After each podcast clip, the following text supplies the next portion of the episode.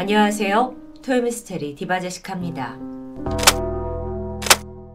1988년 11월 캘리포니아주 세크라멘토에서 사회복지사로 일하며 취약층을 돌보던 주디. 어느 날 자신이 관리하던 노숙자 한 명이 돌연 사라졌다는 전화를 받으면서 상상도 할 수 없던 희대의 사건 내막을 밝히게 됩니다. 사라진 사람은 51세의 버트 몬토야. 정신질환을 앓고 거리를 떠돌던 노숙자였습니다. 그래도 다행인 건 몇 달 전에 주디의 도움으로 하숙집을 얻게 되는데 하숙비는 나라에서 나오는 보조금으로 충당되고 있었죠. 드디어 안정된 삶을 꾸려나가는 듯 했던 버트가 갑자기 사라졌다는 소식에 주디는 당황했습니다. 그리고 일단 경찰에 실종 사실을 알리게 되죠. 11월 11일 이 신고를 받은 존 카브렐라 형사는 버트의 최근 주소지를 찾아 나섰습니다. 거긴 세크라멘토 다운타운 F 스트리트 1426번지. 여기가 그가 얼마 전까지 머물던 하숙집이었죠. 문을 두드리자 곱게 차려입은 주인 할머니가 맞이했는데 백발에 큰 안경을 쓰고 있었고 좀 오래된 듯한 레트로 꽃무늬 원피스를 입은 아주 푸근한 인상의 할머니였습니다. 그녀의 이름은 도러시아 푸엔테. 사실 그녀는 이 지역사회에서 꽤나 유명한 인물입니다. 사비로 자기의 집을 개조해서 노숙자 쉼터로 운영을 하고 있었는데 어, 평소에 되게 다루기 힘든 정신질환자나 알코올 중독자들도 스스럼 없이 받아줬죠. 뿐만 아니라 주변 어려운 이웃들에게 정기적으로 음식을 나눠주면서 자선 모임에도 빠지지 않고 나가시고 정말 동네에서 천사로 유명합니다. 사회복지사 주디가 버트한테 그녀 집을 소개한 것도 이키 도러시아의 선행을 잘 알고 있었기 때문이었죠. 아니, 그럼 버트는 왜 이 안락한 집을 뛰쳐나간 걸까요? 일단 형사 조는 간단한 조사를 위해서 내부를 좀 살펴보겠다고 양해를 구했고 도로시오는 흔쾌히 수락했습니다. 뭐 딱히 이상한 점은 없었어요. 다만 주방에 걸려있는 달력에 며칠에 이렇게 동그라미가 쳐져 있고 그 밑에는 버트가 떠남이라는 메모가 남겨져 있었죠. 할머니에 따르면 버트는 그냥 실종된 게 아니라 가족이 찾아와서 그를 데리고 갔다고 말합니다. 그러니까 그 달력에 그날을 기록해 둔 듯해요. 버트가 실종이 아니라 자발적으로 여기를 나간 거면 뭐 경찰로서도 별다른 조치를 취할 수 없습니다. 그렇게 조사를 마무리하고 하숙집을 나가기 직전 형사는 마지막으로 집 뒷마당을 좀 살펴봐도 되겠냐고 요청합니다. 그런데 순간 할머니는 당황하는 듯 했어요. 그리고는 오늘은 일단 돌아가고 나중에 뭐 장비를 가지고 와서 파보는 게 어떠냐고 조언했죠. 하지만 형사는 주디에게 들은 게 있었습니다. 그는 물러서지 않았고 끝내 허락을 받아냅니다. 이후 경찰관 3명은 미리 준비한 삽을 가지고 마당 곳곳을 파헤치기 시작했습니다. 그러다 잠시 후 구석에서 천 조각 같은 게 보였는데요. 수상하게 여긴 경찰은 그곳을 계속해서 파내려갔고 약 1m 정도의 깊이 구덩이가 생겼을 때 삽 끝에 무언가 걸렸습니다. 더 흙을 파내자 형체가 드러난 것은 인간의 넓적다리 뼈였죠. 집주인이었던 도로시 할머니 역시 이 광경을 모두 지켜보고 있었습니다. 그러면서 충격에 빠진 듯 했어요. 경찰이 이 인간의 그 넓적다리 뼈 이게 왜 여기서 있는 거냐라고 좀 설명해 달라고 묻자 할머니는 전혀 모르는 일이라고 말할 뿐입니다. 바로 다음 날인 12일 1426번지 집 마당에서는 대대적인 발굴 작업이 시작됐습니다. 전날 유해를 발굴했던 존 형사도 거기 있었죠. 사실 뭐 그때까지만 해도 할머니에게 아무런 혐의점이 없는 상태였는데요. 집안에 있던 할머니가 문득 형사한테 오더니 아, 지금 이 상황이 너무 불편하다. 이 수색이 좀 진행되는 동안 어, 근처 호텔에서 내가 커피 한 잔을 좀 마시고 있어도 되겠냐? 라고 물었고 조는 이걸 수락합니다.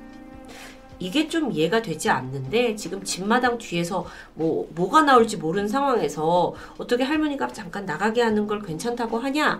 근데 사실 혐의점이 없었고 또 나이가 굉장히 지긋하신 할머니였기 때문에 가능했던 일입니다. 이후 도로시아는 빨간색 코트를 걸치고 작은 핸드백을 들고는 집을 나섰습니다.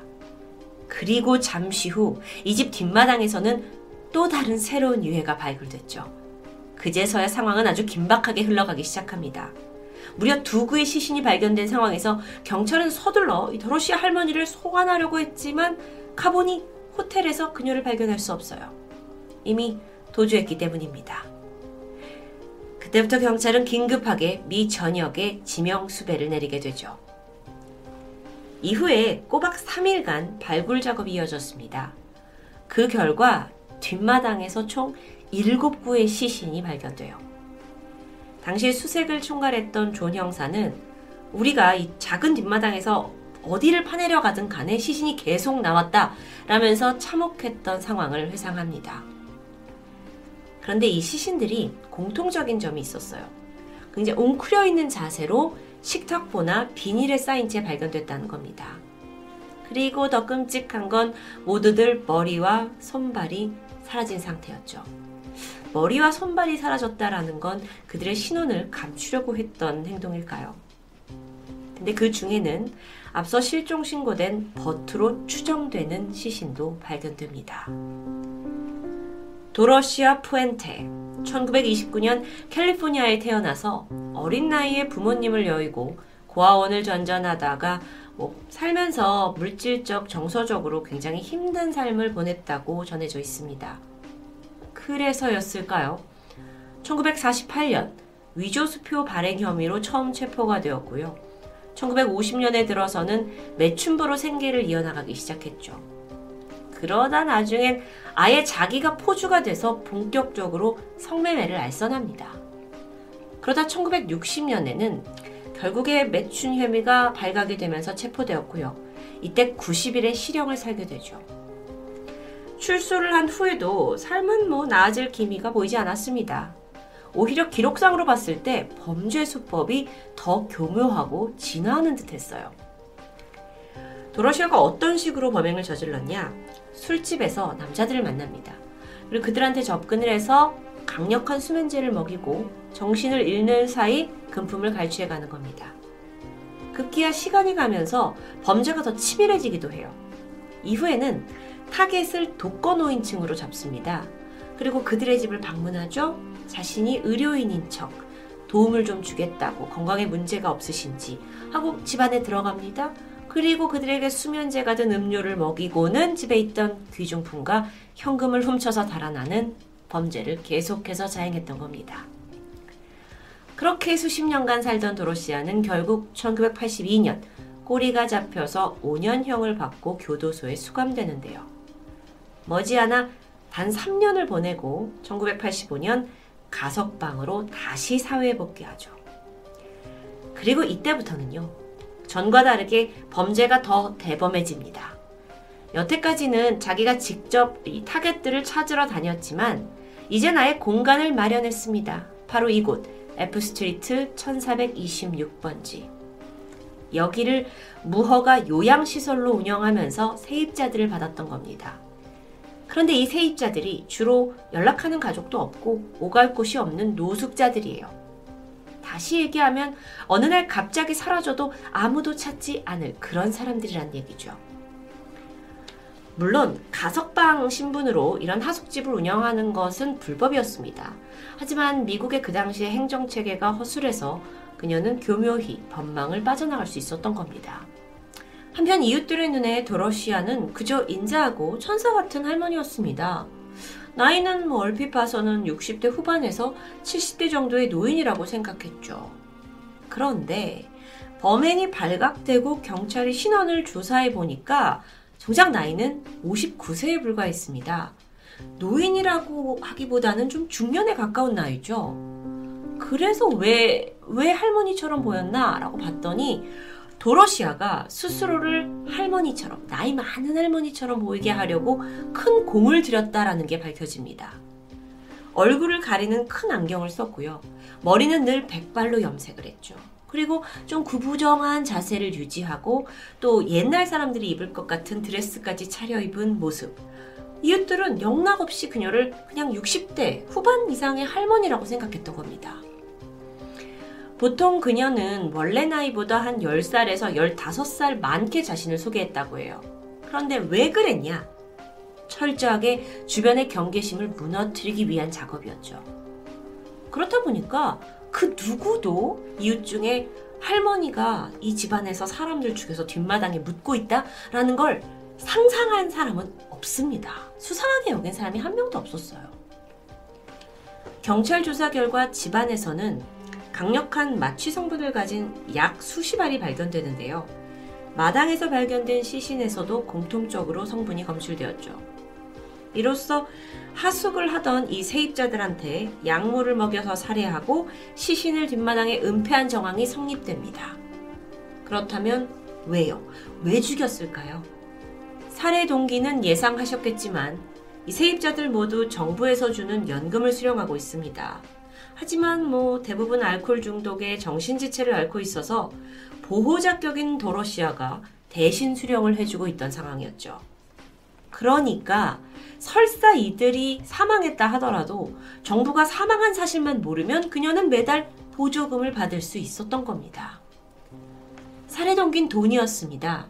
그런데 일각에서는 그녀가 사회적 명성을 얻기 위해서 노숙자들을 걷어주고 또 살해하고 또 걷어주고 살해하는 방식을 유지했을 거란 의견도 있었죠. 자, 그런데 지금 도로시아는 도망간 상태입니다. 검거를 해야 할 텐데요.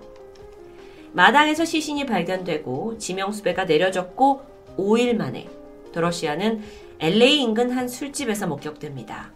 마침 그녀를 알아본 한 손님이 신고를 하면서 경찰이 왔고 머지않아 검거에 성공했던 겁니다. 그런데 이게 끝이 아니에요. 본격적인 조사가 시작되면서 도러시 할머니가 저지른 또 다른 사건이 파헤쳐지기 시작합니다.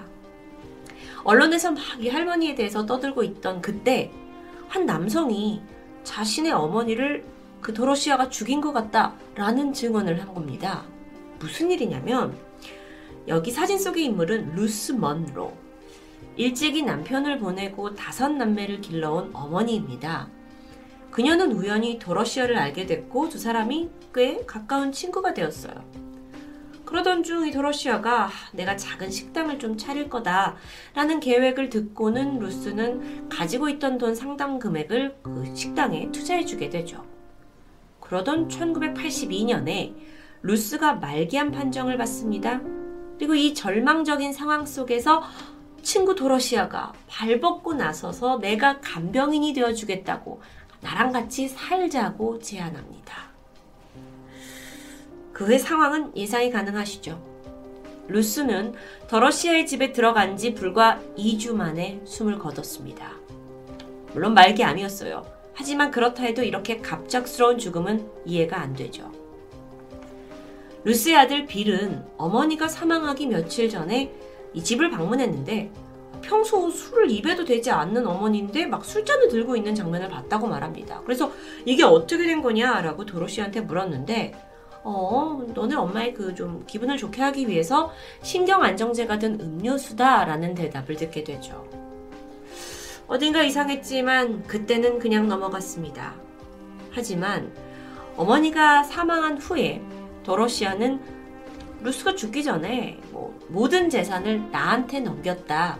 라면서 자식들에게 그 흔한 뭐 반지 유품조차 넘겨주지 않게 됩니다. 자식들은 내내 어딘가 수상했어요. 하지만 문제는 증거가 없는 거죠. 게다가 이제야 밝혀졌지만 이게 시간이 꽤 지난 사건이라 또 다른 증거를 찾기는 어려울 것 같습니다. 그런데 더러시아의 지금까지의 행적을 보면 루스 먼노의 죽음에 충분히 관여했을 가능성이 높아 보이죠. 그런데 살인의 의혹은 이것만이 아닙니다. 루스가 죽고 4년 뒤인 1986년 세크라멘토 인근 강가에서 이번엔 신원 미상의 남자 시신이 발견됩니다.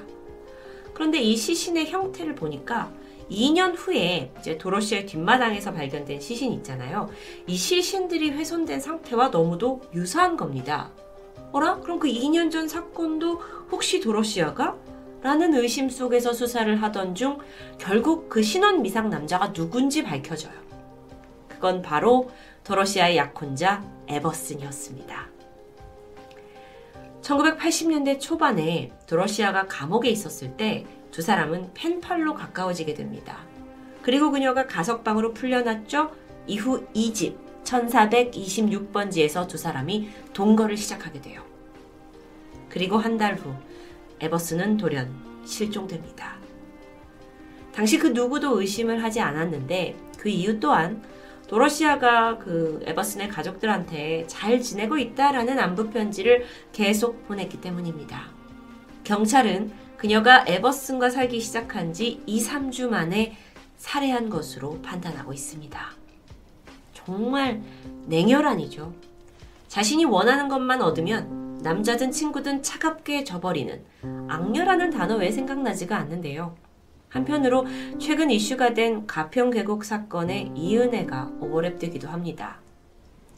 어쨌든 더러시아는 마당에서 나온 일곱 구의 유해 그리고 그녀를 둘러싼 이 루스 먼로 에버슨 이 두 건의 사망을 포함해서 총 아홉 건 살해 혐의로 기소됩니다.